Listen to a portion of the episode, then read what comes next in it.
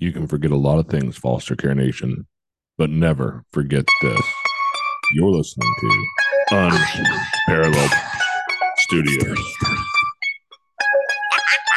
I signal. Foster Care Nation, listen up. This is Foster care and unparalleled journey. strength for the powerless, courage for the fearful, hope and healing for wounded hearts.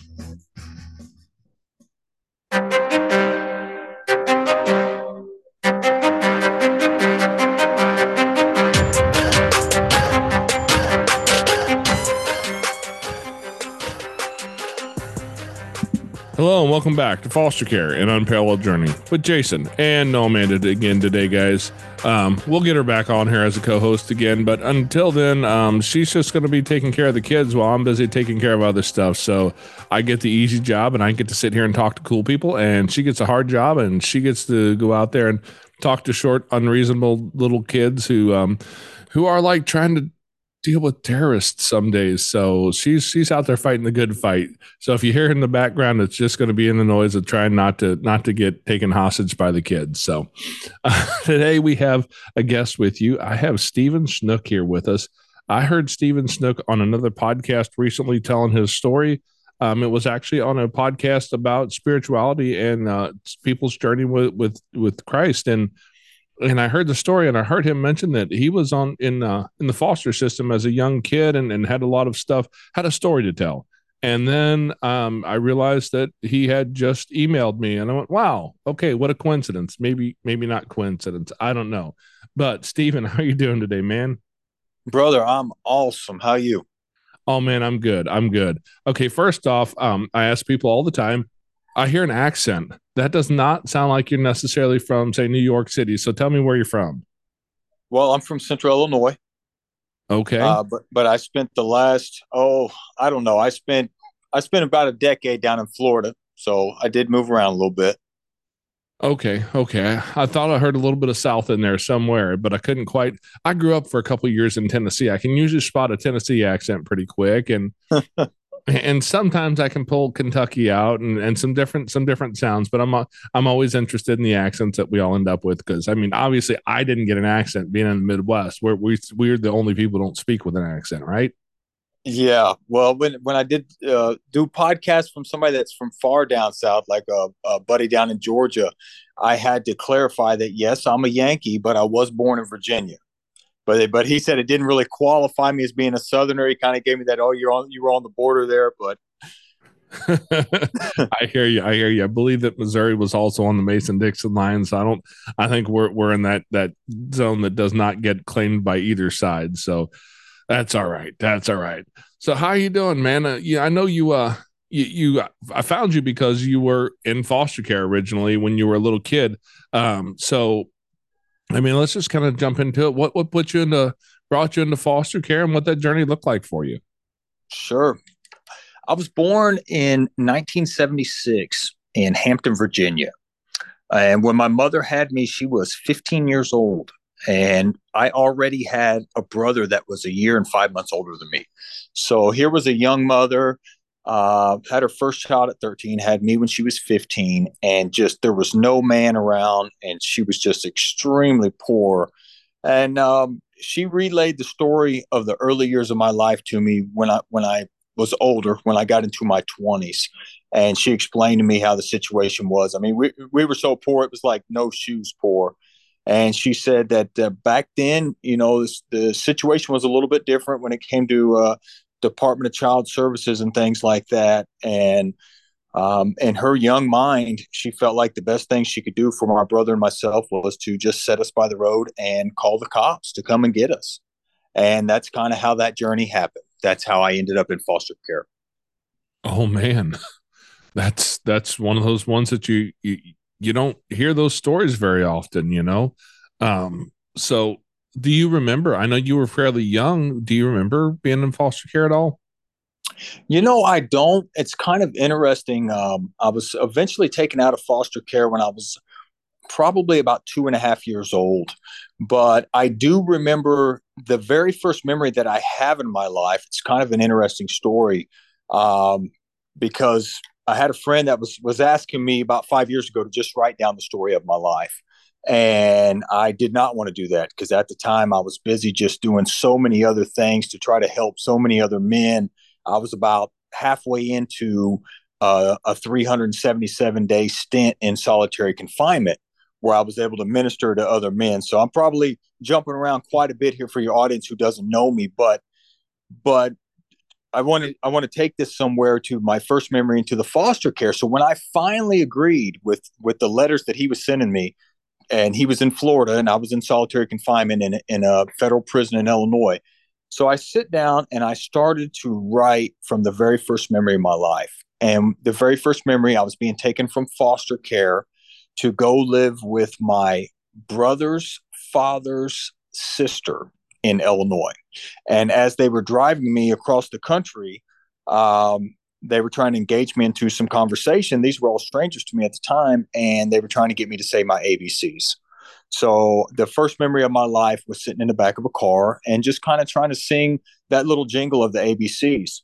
Now, when I got done with about those first five pages of the the book, and I set them up on the shelf, um, I got a letter from my, my friend in Florida. And the man had known me for probably 16 years at that time. And he said, he said, Listen, I don't know why the Lord is on me about this. I know you. I know your walk. I know how you've conducted yourself, the, the people that I've helped, you know, lead in Bible studies and just all just various different aspects of the Christian walk. He said, But but God is on me relentlessly about talking to you about the ABCs of faith.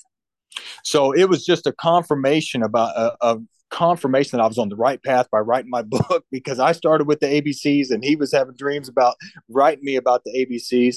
And so, yeah, that's kind of where that starts right there. So I, I don't have an actual memory of being in that system.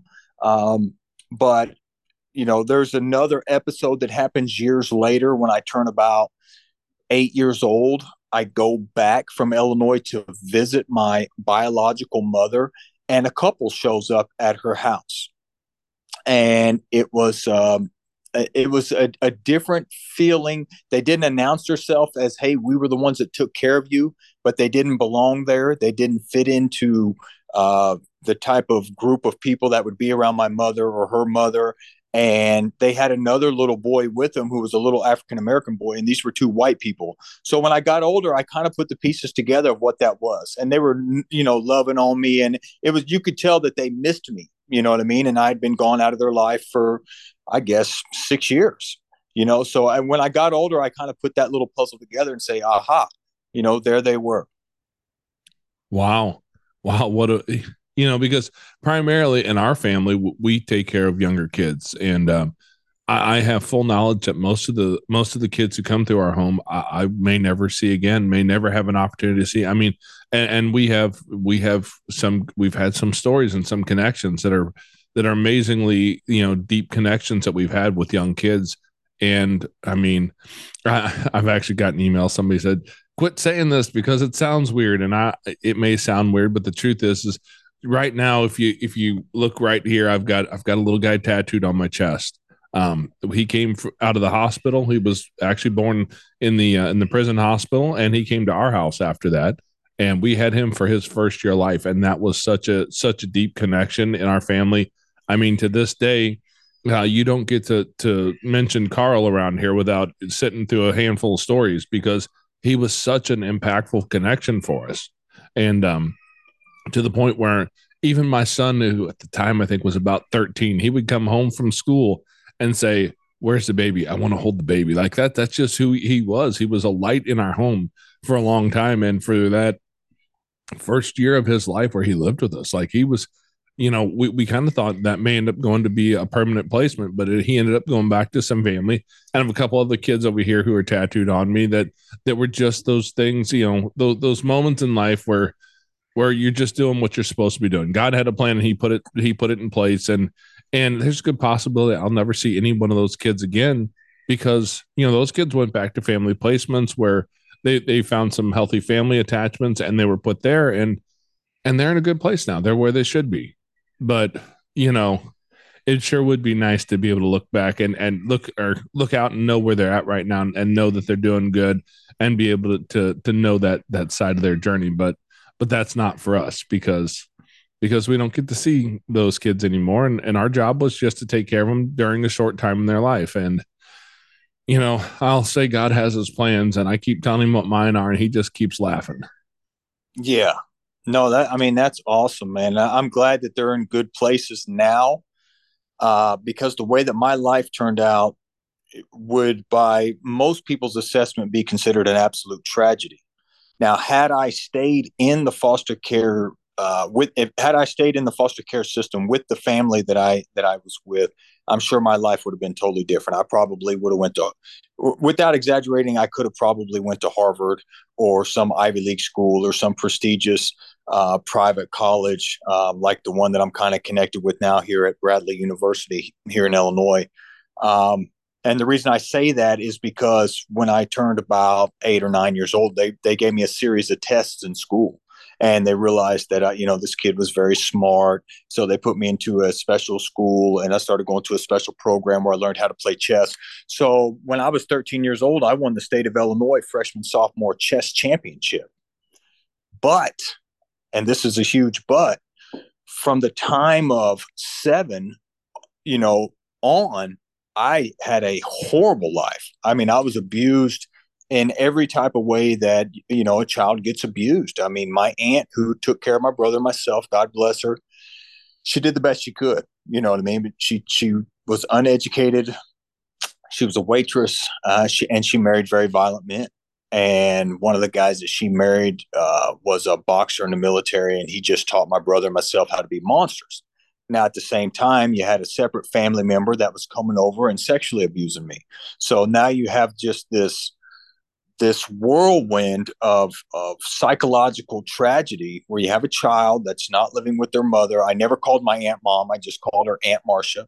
And then you have, you know, situation where you come home from school, you're living in extreme poverty, and uh, you know the the guy that's in your house is an absolute maniac. He may shoot a gun off in the house, which he did on occasion.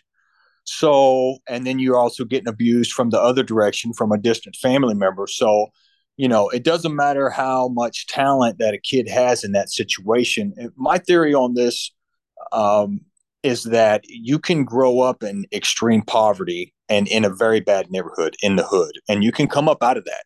But you can't come up out of that if you're growing up in that extremely bad neighborhood in extreme poverty and you're going home and you're getting abused at home because now you're being hit from both sides and there's no escape for you. There's no rest for your weariness and there's just no outlet for that. Normally it leads to drug abuse some type of mental health issues that lead to suicide or and like in my instance i ended up going to federal prison for 19 years for a nonviolent drug crime you know but it wasn't because it was the first time i got in trouble and i have some type of story like that man by the time i was 15 i headed down that path of selling drugs you know, I mean, I was tired of the poverty, I was tired of the abuse, and I just went that way with my life. Yeah. Now, you said you went to stay with your aunt Marcia. Was that like in a uh, like an official foster type thing, or kinship placement, or adoption? What was that? What What ended up happening? She ended up getting custody of my brother and myself. Um, just a you know, it was one of those situations where um, you know, the foster care people weren't involved in that. There wasn't somebody from the state that would come by and check on us and see how we were doing. So even though I started in that in Virginia, uh, by the time that I came to Illinois and she was able to get custody of us, I, you know, there was never any uh, involvement like that from any government agency perspectives. Okay, so it sounds like you you really had a, uh, you, you know, you were you were placed where they could put you and that would have been probably in 1980 something and i remember 1980 something because we were born pretty close to the same year and so uh, they, they weren't really the foster system was not as as developed as it is now for sure. And uh, yeah. No ab- absolutely not. But you know there's some things that i reflect on when i look at how my life has evolved over these 46 years. My birthday's monday so i'll be 46 on monday. And, you know, there's the Bible says that, that God has a plan from you from the time before you were born. but we understand that sometimes the circumstances in our life don't allow for that plan to develop unless there's some type of intervention there. Like you said in your instance where you're able to take those babies out of the hospital that were born in prison or their mother walks away from the hospital whatever the case may be um, in my instance that type of intervention was always there but i just never recognized it um, it didn't happen until i was in my uh, mid 20s did I, you know, give my life to the Lord. And then that's when, you know, the lightning bolt, the thunder hit. I had my my just huge, like, you know, coming to Jesus moment that was just incredible. Um, you know, and it wasn't because I went to prison and I was scared or, you know, any or because I was or there's anything wrong with me. I'm not a, I'm not hot. I wasn't a rat. I'm not a chomo. None of those type of things. I had already been to prison. You know what I mean? I was a certified gangster.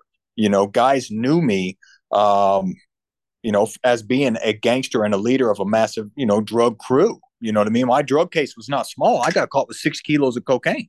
So, um, but you know, you know, after I got born again and I really got into the Bible and I started to get a little bit closer to the Lord, I could reflect on my life and and kind of just get flushed out of my system the bitterness, the misunderstanding, the uh, the hate, the anger, all those things that were in me, that process began. You know what I mean? And I was able to get get healed through that.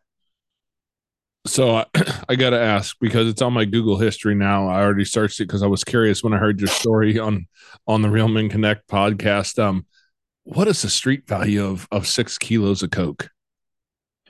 Well, I mean, if you ask the government, they're going to put that value at you know a million dollars or some ridiculous number. Maybe they put it at two million because they they would slice it down and say, okay, each gram's really worth a hundred dollars a gram, and they would break it down like that. But honestly, at that time, I was paying about twenty thousand a key.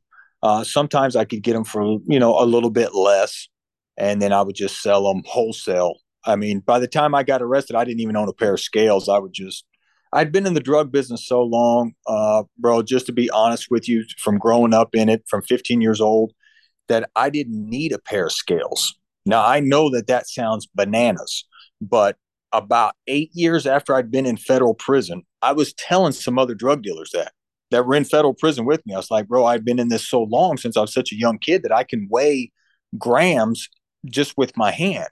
Not like one gram, but like 500, 400. So I'm walking across the, the prison yard one day, and one of the guys says, Hey, let's let's duck into this library real quick. I said, okay, yeah, let's do that. So we jump into the library. It was a setup. They already had a plastic bag full of metal shavings in the library because there was a scale in the library where you weigh your mail if you're going to mail out some mail or some packages. Maybe you're working on leathercraft or something like that. So it was a setup. They had this all planned because I'd been running my mouth. And the guy said, Here, check this out. So now I've been in prison at this time eight years. I took the baggie with the metal shavings in my hand held it in my hand, handed it back to him, and said, Brother, that's 93 grams, somewhere between 93 and 94. It was like 93 and a half on the scale. Eight years later, dog. You know what I mean? Like I was that type of dude, you know, which makes it, it just makes it even more miraculous, man, what the Lord did with me. You know what I mean? And I'm just thankful for that. You know what I mean? That's that's why it's so important to me. It can never ever stop for me that every breath that I have in this body, as long as I'm on the earth, is going to be used to help other people. I mean, if it's helping, you know, the book that I wrote while I was in solitary confinement, brother, I sat down and grinded that book out. All you could get back there was a pen about three inches long. I was writing that book on scrap paper and three inch pen. And I sit there and wrote page after page after page all the way from my very first memory on in the understanding that one day the pages in that book are going to be able to help some young abuse victim or some young person that's that's got into drugs for whatever reason and it's already happening. I'm not even finished with the book yet. I, I you know i'm on you know shoestring budget. You know i've only been out of federal prison now for nine months. So and i'm trying to create my well actually i have created a business and it's just getting started as a startup but just the chapters that I've let other people read have been so impactful already. Um, and I'll give you an example as to why right here, because this, to me, this was shocking and it probably shouldn't have been. Once I was released from federal prison, I joined a men's group, and that meets in the basement of a church here. And there's probably anywhere between 40 or 50 men that, that show up there on Thursday nights. These are men that are pillars in the community. Some of them are retired engineers. Um, you know, some of them owned restaurants or, or physical therapists or whatever they may be doing. They don't have the background that I have, but they accepted me, and I kind of explained to them who I was and what I was doing with my life, and they welcomed me there. They're all Christian men after being in there for about three or four months, and of course, I tell them supernatural stories and about seeing guys get born again and their lives radically changing in prison. I spoke up one day and I said, I got a question because it was, you know, whatever they were talking about, it was just, it wasn't making much progress. Guys have problems. That's how life is. I said, I have a question. How many men in this room right now were sexually abused as a child?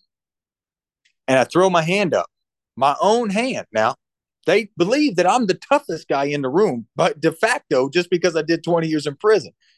And the hands start popping up, brother. The hands start popping up. You know what I mean? And then guys start talking and they're like, you know what, man, this is crazy because we've been going to this church for 15 or 20 years. We've never talked about something like this. I said, well, don't you think it's time we get we talk about this, man, and kind of sort this out? Don't you think this is something that might be important that you might want to talk to your wife about?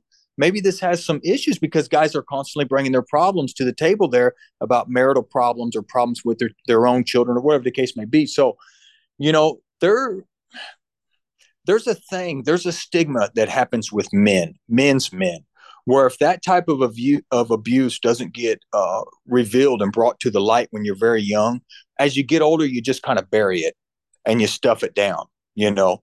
So a lot of the guys that i'm encountering now that i end up trying to help they've got some type of mental health issue or they're they're recovering from being just a hardcore hardcore drug addict where they were jamming uh, drugs into their veins with needles even though they knew that the type of drug that was going around the city at that time was killing people.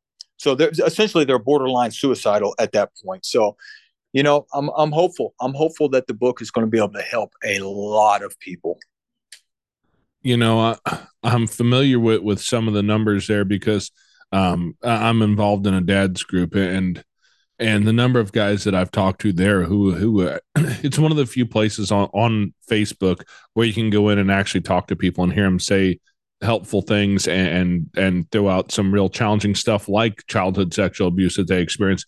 And and they they feel comfortable discussing that there and I can't count the number of men in that group who have mentioned to me that they were abused as as kids sexually uh, by I mean everything from one, one guy his his uh his uncle was a was a uh, a priest a member of the clergy somewhere who who abused him throughout his his early childhood quite a bit. And you know and it's just it's rampant. It's everywhere. And it's something we don't talk about. We try to hide that. And you know we we had one young guy stay with us for a while. And I don't know. I'm I, I, have the ability to really read people well, and I know that this kid had been abused.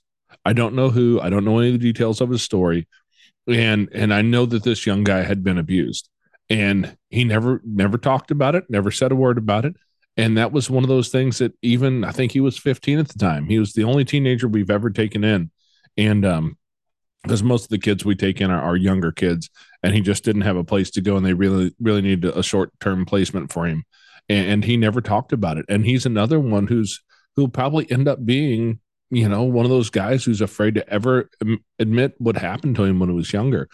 And that's one of the things that i i hate to even talk about it because the truth is is that kids on foster care sometimes get abused.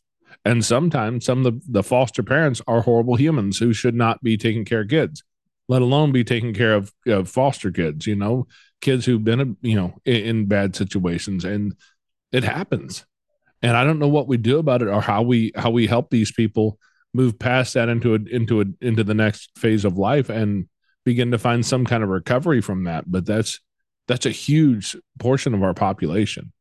Yeah, and you know what, brother, when you when you talk about foster uh, care and I've, I've just got to tell you, man, and I, I want you to understand this is coming from my heart.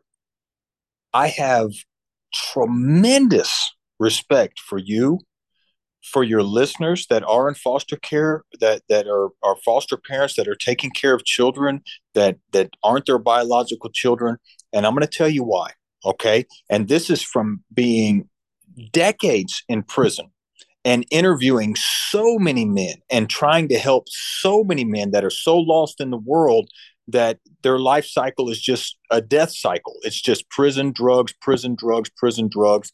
And they destroy everything they touch and they hurt every family member and they've burned every bridge and they can't really understand why. And I'm going to tell you, brother, this is, a, I, in my heart, I believe this is a fact. About five months after I got out of federal prison, I was asked to give a guest lecture at Bradley University. And they gave me the floor for two hours for a, a, a classroom full of future uh, prosecutors, lawyers, and judges. Okay. The topic of the conversation that they wanted to touch on was violence in America.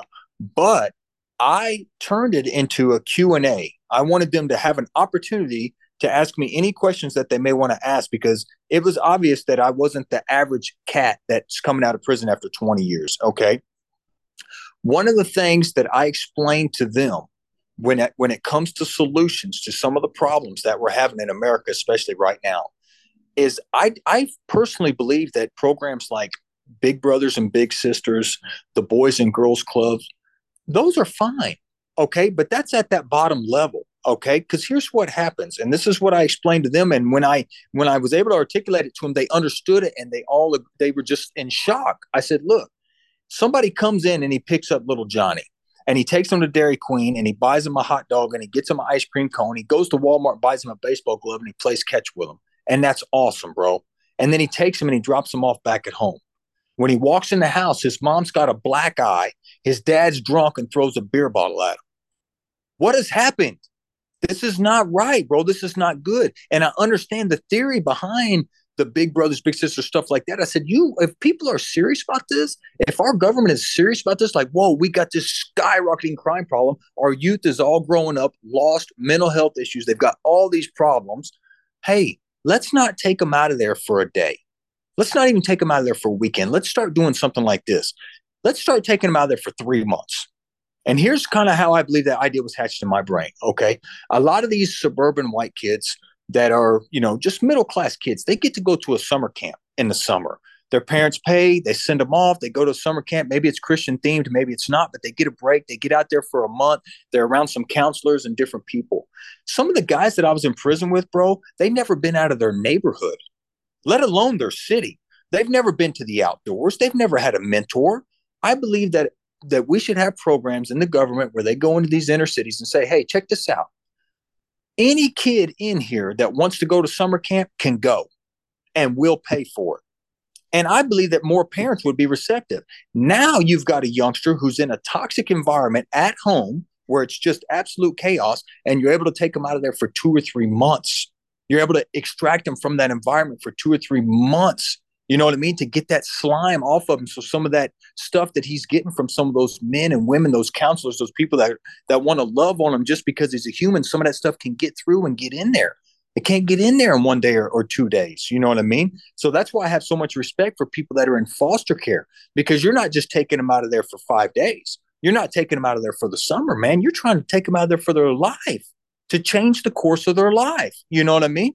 So I, I believe that I believe that every kid in America should have an opportunity, man, it, to get you know, especially in these neighborhoods, man, where it's just it's death, it's all death all night, brother. I heard they were shooting guns off at six o'clock in the morning right down the road from my house, and that's not uncommon. You know what I mean? It's just not uncommon. So you know, that's just a little theory. I, I didn't mean to go on a little a little rant right there, but I'm I'm pretty passionate about that one because I can only imagine what would have happened in my life or in my brother's life if if some people and and here's why because i found out later when i got older that it was talked about. You know my brother and i ended up being you know uh, before we turned to crime we were into sports and we were just super athletic. And, and some of the coaches talked about hey maybe we could get them out of that environment they live in. What if they came and, but nobody actually acted on it? Nobody actually took us out of there. You know what i mean? Oh yeah. so many people have great ideas, but the ideas aren't aren't worth anything if they stay ideas and they don't nobody ever puts feet on them. And that's a that's a big struggle because I, I do I do a lot of work in um the, my work takes me into St. Louis City into a lot of the rougher neighborhoods that we have and you know un most people have heard of Ferguson, Missouri and because that's where the whole thing started. What was it? The Mike Brown riots um, back when that all Sure. first kicked off. And I'm going to tell you, Ferguson's actually a nice town. I don't care what anybody says. Um, Ferguson, what you saw on TV was like, you know, was like a half mile stretch of, of West Florissant Avenue. Um, and that that wasn't that wasn't Ferguson folks down there. That was that was a lot of the folks coming from from other parts of the city just trying to get what they could get and and loot and steal. And but there are parts of St. Louis City that that we do a lot of work in that are man, they're dangerous places to be. I mean, if you're there, you're there to to to buy some drugs or you know buying drugs or humans, one of the two, and uh, or you live there. That's that's the only reasons why you're there because or you made a really wrong turn and you're trying to get out because it's just that stuff exists and people live in places like that. And we um talked with I think it was Justin and Alexis Black and and Justice Justin told his story where you know they grew up in in random vacant houses, and it was just they would claim a house. I guess is be the closest to the right term, and that's where their family would live until until something happened and they had to they had to go find somewhere else. But and that's where they grew up was just moving from house to house in blighted neighborhoods, trying trying to just survive. And we have this culture in America, and we don't we don't really seem to know that it exists. You know it's it flies under the radar and kids are kids are being put through that. And is it any wonder that so many of those kids end up turning to a life of drugs and crime? And you know one of the questions i always wonder about and I, if you have the answer to this that, that's awesome because we're going to solve like a lot of the nation's problems. But you know when you get when you get to, to the people who who fall into the drugs eh, who fall into to the stuff that i mean because let's be honest i've seen heroin and meth just steal souls and oh yeah. you know, I, I'm trying to figure out how, how do you even help people who are in that place? Is, is there a way to help somebody if they don't want it? Oh, if they don't want it, ah, it's it's extremely difficult. I can give you a few examples of that. I'll tell you what worked best in my life. Okay, once I got myself sorted out, once I put in you know extreme effort because sometimes god does require some sacrifice. Yeah our salvation's free. You know jesus paid the price for that. But if you're really trying to press into god and get everything that god has for you to give you the ability to help others it requires a sacrifice. So for me a lot of the huge breakthroughs in my life were extreme fasting okay fasting long stretches of prayer four or five hours a day of prayer but fasting for weeks at a time sometimes okay because the men that i was trying to minister to had been through everything that you and i are talking about and they looked like they've been through everything you and I are talking about. Their fa- their faces and necks are blasted out with tattoos, scars on their body, bullet holes, whatever. Okay, you can't take guys like that a, a, a gospel of Jesus that says, "Hey, brother, Jesus loves you." You know, will you please read this Bible? It doesn't work, bro. They don't want to hear it. It's no good. They've heard it on every corner in America. Don't tell me that. Show me something. Okay. So, one of the things that I would ask the Lord to do, please, Lord, reveal to me in a supernatural way something that I can take to these men that will change their life or would be a catalyst for them to think about changing their life. And, you know, probably on the podcast that you listened to that I was on, you know, one of the things that he would do. So, I'll take you to examples of guys that didn't want help or weren't even seeking out help. Their life was just going to be prison. That's what it was going to be. You know, one of those guys was a Latin King gangbanger. I just happened to have had a dream the night before where the Lord Lord gave me a name. I wrote it down on a piece of paper and I gave it to my neighbor. The next day, that man walked into our unit of solitary confinement in a prison that used to be a supermax prison. I don't know this man. My neighbor doesn't know this man. He walks down to the end of the hall. I yell at him and I said, Hey, you know, if you don't mind me asking, what's your name? He gives me his prison gang nickname. I said, No, brother. I said, I'm a Christian. I'm a real one. You know, I've been down here praying and fasting for months and months and months. God gave me a name last night. Would you please tell me your name? And he told me his name is Fernando.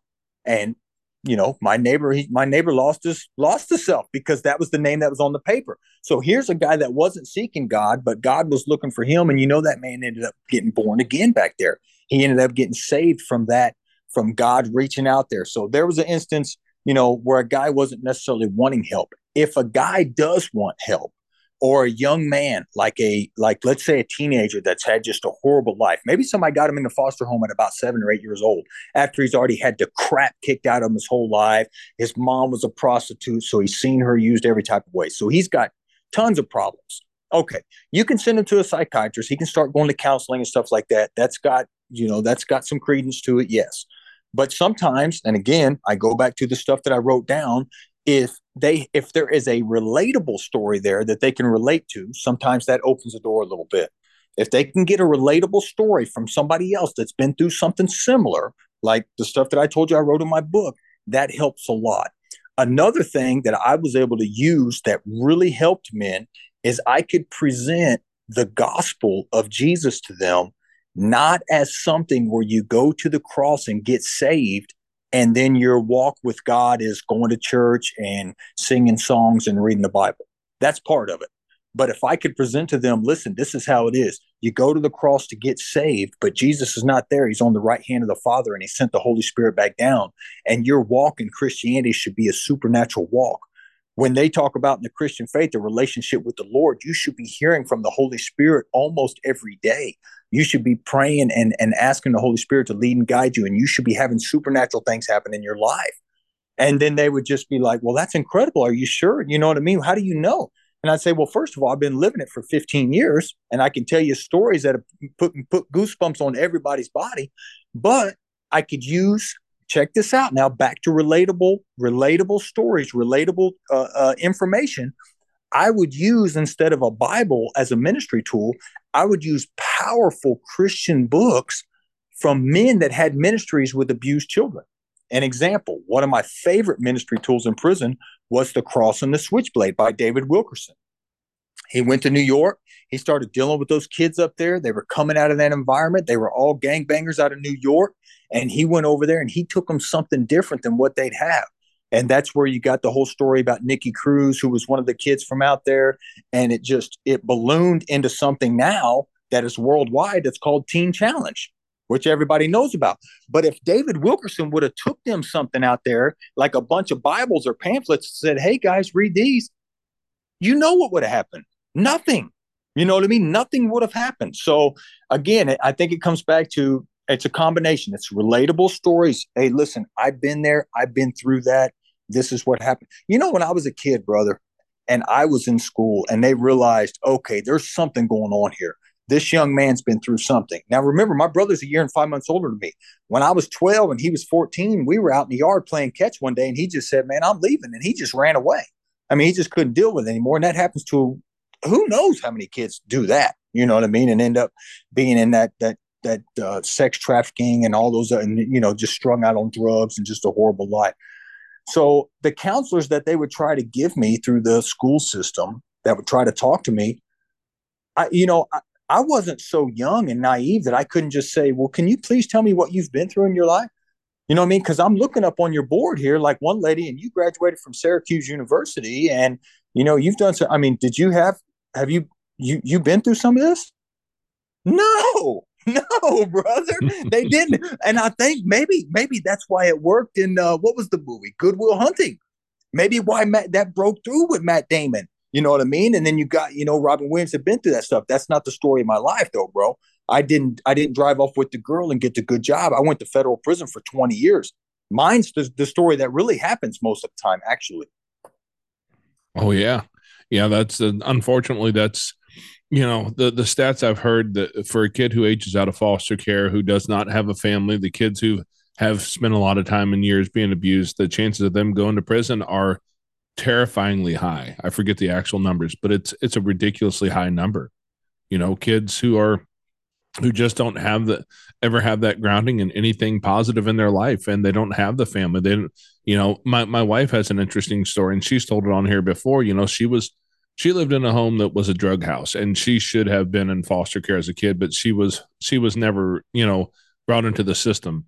And, and so, you know, her view of, of uh of the way that you know things like she did not have a, a dad in her life her her, her biological at least not a biological father he uh, he bounced at a very young age and the couple memories she has of meeting him were incredibly negative you know um he, he was he was physically abusive the few times that she saw him and he was he was addicted to, to alcohol and i don't know about drugs or whatnot i don't know his story very well at all um but but you know that totally warped her her view of of what a father looks like and that that made some of our own our own stuff really challenging when we first got together because she really had no idea what what a dad was supposed to be. And I was fortunately raised. My, my dad was police officer, and and uh, he had his his faults for sure, as we all do. But but as a dad goes, he's a guy who's his dad passed away when he was very young. He had a lot of negative um, men in his life, but as dads go, like he he was one of those guys who went through some hard stuff and said, "I will never do this to my kids," and he did the best he could to be to be a great dad. And so I had a good model for me, and like that that's been such the the story of our relationship is he's like, "Yeah, I never knew this was even possible." You know, I never knew like this was a thing and, and so you know it's it's it's caused her to even have have her own problems understanding any kind of any kind of a faith journey that kind of stuff because dads can be really bad really dangerous people in in her life lived experience. And so you know as as a, a dad who's who's a foster dad as well i know that the job we have is to create a new paradigm in the minds of kids who who don't see that. And man that's that's a pretty big uh, that's a pretty big thing to be put on you as as a man because because the truth is is I'm also a broken man just like everybody else is, right? I've got my own my own bucket of faults and traumas and problems and stuff and I do great with some things and horrible with some others. And and I have a job, you know, my job is to present that other side of life to kids who don't get to see it in their in their biological home. And it's a serious challenge for me to to walk through all the time because that's that's what I have to do on the daily. Yeah. Yeah, that's I tell you that's awesome, man. That's that's it's just so honorable. You know, I can't say enough about uh, what you guys are doing, man, and, and, people that do the stuff that just like what you guys are doing. It's it's extremely honorable, you know, and um, you know maybe maybe your wife's story is a little bit more relatable. I don't know at what age she would be willing to even talk to the kids about how her life was, but maybe when they get to a certain age and she's able to kind of say, "Hey, you know, mine was a little rough too," you know, with that type of relatable story, um, I think that could be effective. Yeah, and that's something we have talked with, you know, with some of the kids because you know the very first foster kids we ever had it ended up coming to stay with us full time. Um, let's see, well, the oldest of the other two was a sibling set of two that came to us very first, and we ended up adopting them. And he is, there was a brother and sister. He is uh, 17 now, and he's heard a lot of those stories. And uh, you know he he's a young man who's who's trying to find his his own way. And he's been through some significant struggles and we've been through some significant struggles but um it, it looks like he he may be kind of kind of on the right road now. So we have some hope there. We have some hope. And that's just so many young kids never get that hope. And so stories like your all yours always like that that gives me hope that even a kid who who fell off into the wrong side of things right? Uh, who who went to the to the drug world who ended up doing things that got you sent to prison for a good long time, it's it can turn your life completely around. Absolutely. Absolutely. You know, if you can get people hungry, um, and I don't really know exactly how you can get kids that way, but you could certainly get teenagers that way. If you can get them hungry and desperate for a, a shift, a mindset shift, first they have to understand that something like that's necessary and most of the time they can see that because they they they do understand their behaviors out of whack. So you you know they understand that that it's needed and then you you know present a way you know get uh, through that desperation and through that hunger and say listen this this particular path right here this way right here i don't know about other ways bro. You know what i mean? I really don't. You know i didn't do like uh, 12 step or NA or any of those type of things. I, you know, maybe those things work for some people. I'm sure they do that, you know, because they're popping up everywhere. But what worked for me, I guarantee you will work for everybody. You know what I mean? But it's not, it can't be like religious because kids, you know, nowadays they detest that. So I would start out any conversation by saying, listen, brother, I'm not even, I'm not here to talk to you about religion. You know what I mean? Let me just please tell you what happened in my life how I've been able to hear from the Lord, how the Lord has been able to do, you know, amazing, miraculous, supernatural things just over and over and over because he cares so much about people that been through what you've been through. You know what I mean? He cares that much that he is willing to reach his light down inside of a dungeon that's inside of a prison and save a guy that looks like he climbed out of the pit of hell you know what I mean? He cares that, you know what I mean? So you know that gets that gets people thinking okay so you're you're telling me that i do need to change. Yes i agree with that. You're telling me that there is a remedy for that. Yes that's what i'm telling you. Okay maybe i don't agree with that. Okay i understand but please let me explain it to you. And then let me show you how to get there. You know what i mean? So that was one of the big ways that was really effective you know with the stuff that i was doing in prison because when i could convince somebody that there was a remedy and that it wasn't like a, a 12 step program or something like that that the remedy was actually god you know what i mean? Going going in there and getting with jesus and just diving in and expecting to receive something from god. If i could give them that as a remedy and get them hungry enough where they would start fasting oh man forget about it bro. Forget about it. I mean i don't know if you had a chance to see the uh, news um, uh, interview that they did with me before thanksgiving but you know, I couldn't tell you enough how radical the changes would be then.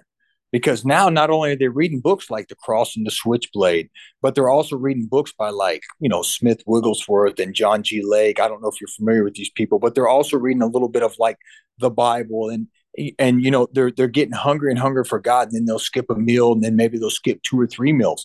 Then the next thing you know, they're on fire now it's time for a radical change. And then you can start to say, okay, look, now you see that there's something there. And, you know, let's now let's work on all the other stuff because it all doesn't happen instantly. You know what I mean? It takes time and it takes it takes a plan and a mapped out plan for that. Uh, but it is possible. You know, I saw it happen many times. And then those broken men, those previously extremely broken men from the horrible childhoods and and the way that they were raised were restored and then they took that same fire with them and they carried that to other prisons throughout the United States. Yeah, that that's amazing, man. That's amazing the way that your story has spread. So you you have come in, into a different phase of life. Now I'm going to tell you as as a uh, as a guy who who does some stuff with media, you know, podcast basically stuff. You know, I I am not what you would call a business owner. I am what you would call a guy who has a, a little bit of an expensive hobby because I am not only the uh, the the host and the uh, the producer and the guy who does all the editing and all that stuff. I, am also uh, I'm also the financier of this podcast because I haven't yet figured out how to how to go make Joe Rogan money on on this podcast. Nor do I expect to anytime soon. But um, but yeah, I, I'm I have not yet figured. I'm not an entrepreneur type guy. But I know you said you you have you're nine months out of out of prison and you've started your own business. So can you tell me what you got going on with that?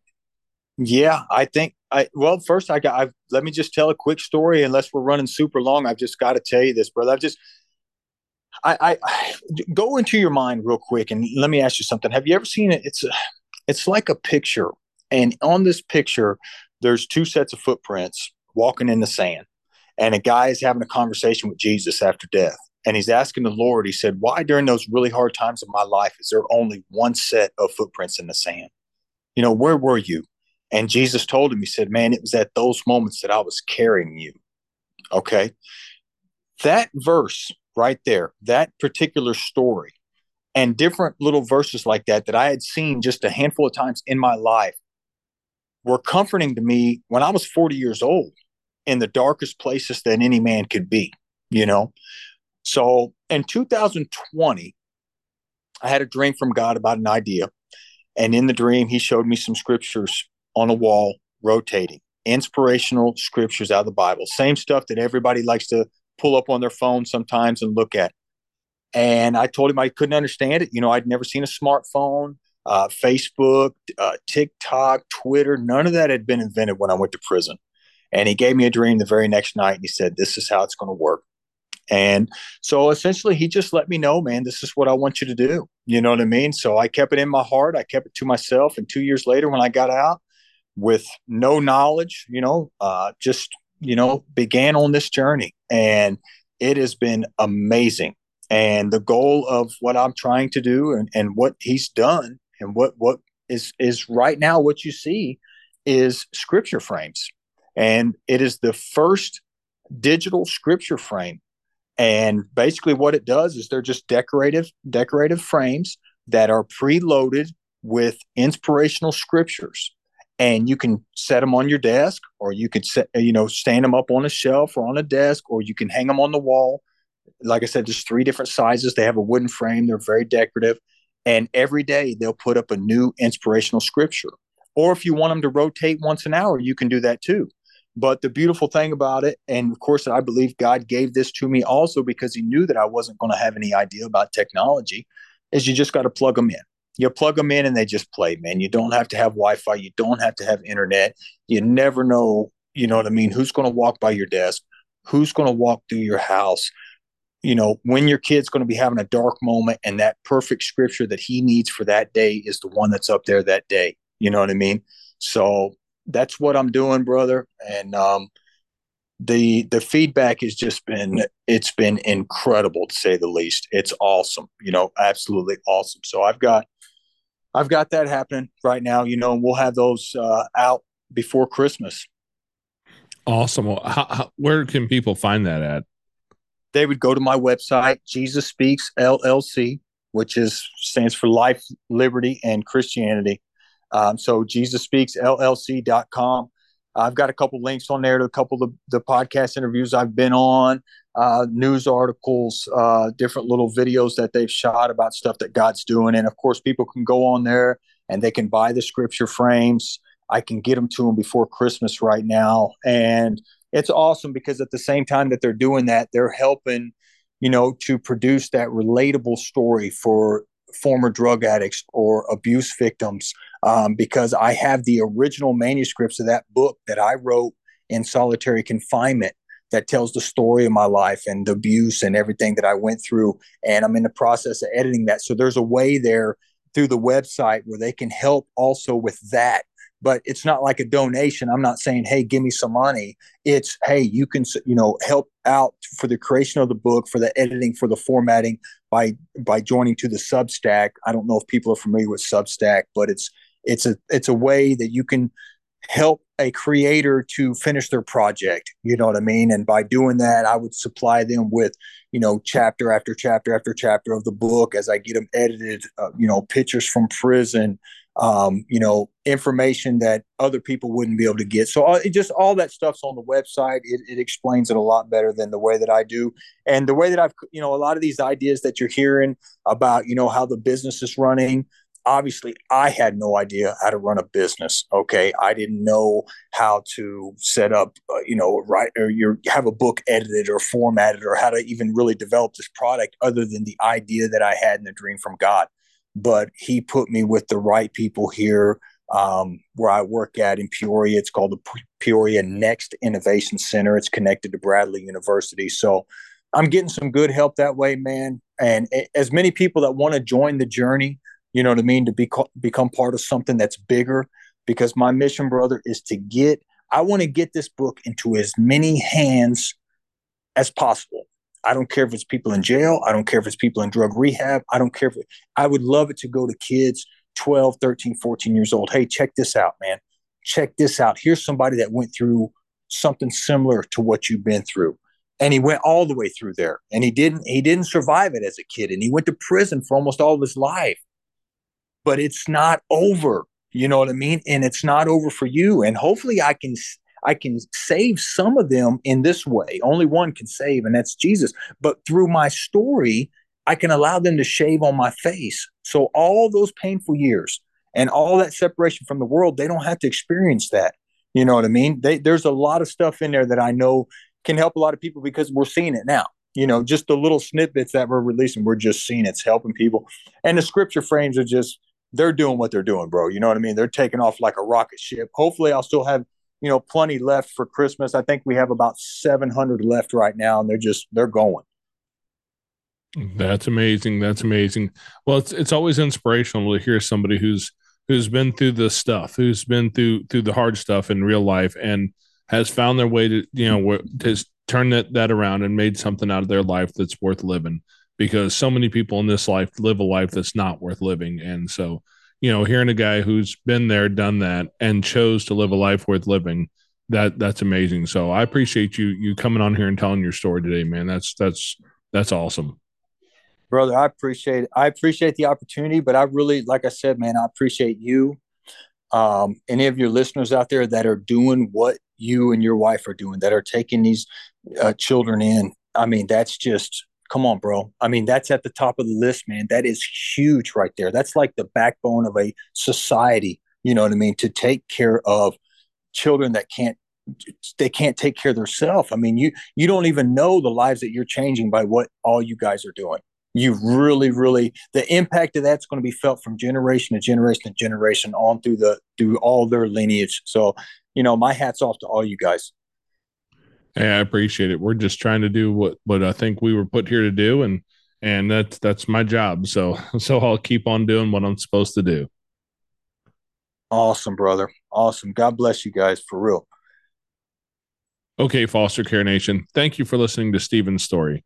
Now take his knowledge and wisdom to heart so you can create love and healing in your family and community. Be sure to come back next week. We have new episodes every Tuesday. If you'd like to share your story as a guest, you can reach us at jason at fostercarenation.com. You can connect with other like-minded people on Facebook at facebook.com slash groups slash fostercareuj. And don't forget, we have an account at Buy Me a Coffee. It's like a virtual tip jar where you can help us fund our mission for as little as much as you want. It's at buymeacoffee.com slash fostercare. The links to everything are in the show notes in your podcast player or at fostercarenation.com. And as always, You are so super awesome. I think you guys so cool, cool, cool. Yeah, yeah. Thank you for listening. Thanks, thanks, thanks. Unparalleled Studios. Studio, studio.